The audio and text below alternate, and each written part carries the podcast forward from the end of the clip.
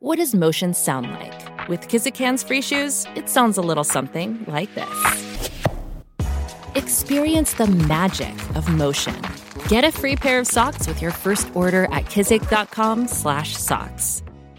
Injured at work in a motor vehicle accident or had a fall in a public space? Speak to Your Claim Lawyers, a no win, no fee personal injury claims law firm that specialises in maximising compensation claims for injured people. Call 1 800 Your Claim or yourclaimlawyers.com.au. But anyway, it is now time for Red's tip, and this tip this week is coming off the back of driving a vessel on the water. And you need to understand that conditions change each day and also each direction that you're actually moving in, Pat.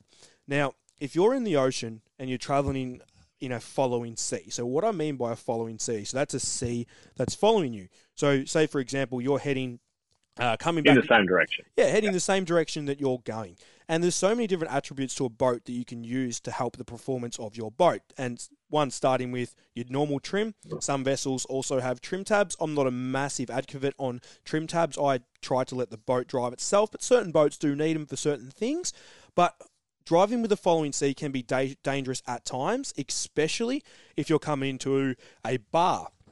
And for instance, I have to cross the Barwon River not not a notorious bar, but it can play up at times. I've got waves over the front there on occasions, but it's about getting your boat in the position to get yourself out of trouble, and also by using your engine, your trim with that following sea to have advantage you to get yourself out of trouble also.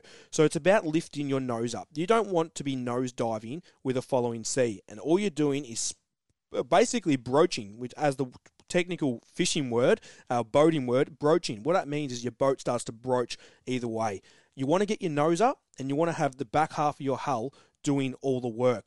So you can get your nose out and get yourself out of a situation. And when you're coming into a bar with a following sea on top of it, you need to be aware and follow waves. And what I mean by that is you want to be following the back of a wave, not sitting 10, 15 meters, 30 meters behind it, that wave is in front of you. You're using your throttle. You've got your trim up, and you've because you've been in a following sea, and you're keeping your nose just behind that wave, so the wave can't break on you.